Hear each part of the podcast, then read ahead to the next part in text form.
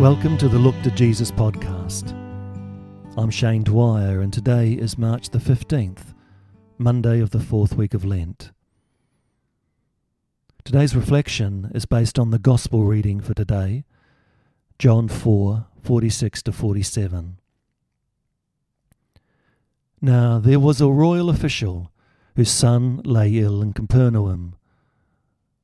When he heard that Jesus had come from Judea to Galilee, he went and begged him to come down and heal his son.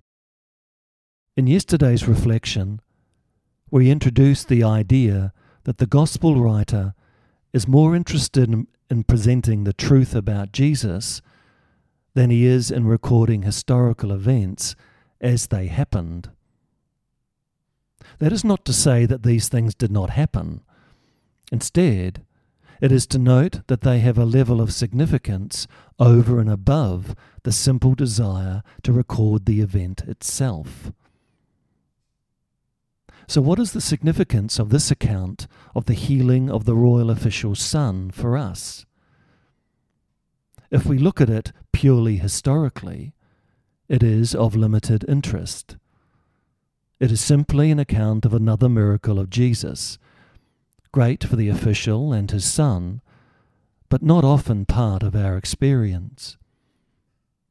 However, if we approach it as revealing something about our relationship with God in Christ, then it takes on new meaning, and the purpose of this account becomes apparent.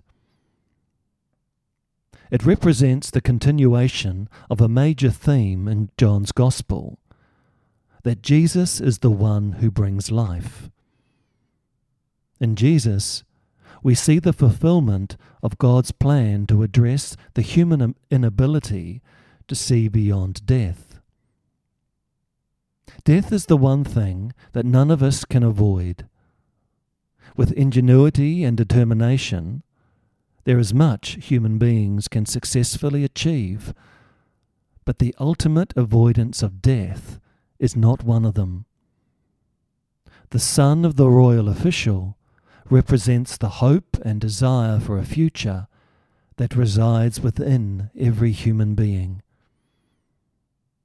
The account of the healing of this boy presents us with the power of God and Jesus to call life out of death.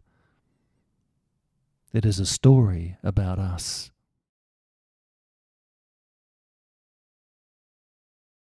Let us pray. Holy God, your Spirit is at work in our world, creating, transforming, and making all things new in Christ. Keep us attentive to the presence of your renewing Spirit in us. May we welcome the gifts the Spirit brings as we journey to fullness of life in your presence. Amen. Today's question for reflection How has my relationship with God and Christ opened me up to seeing beyond death?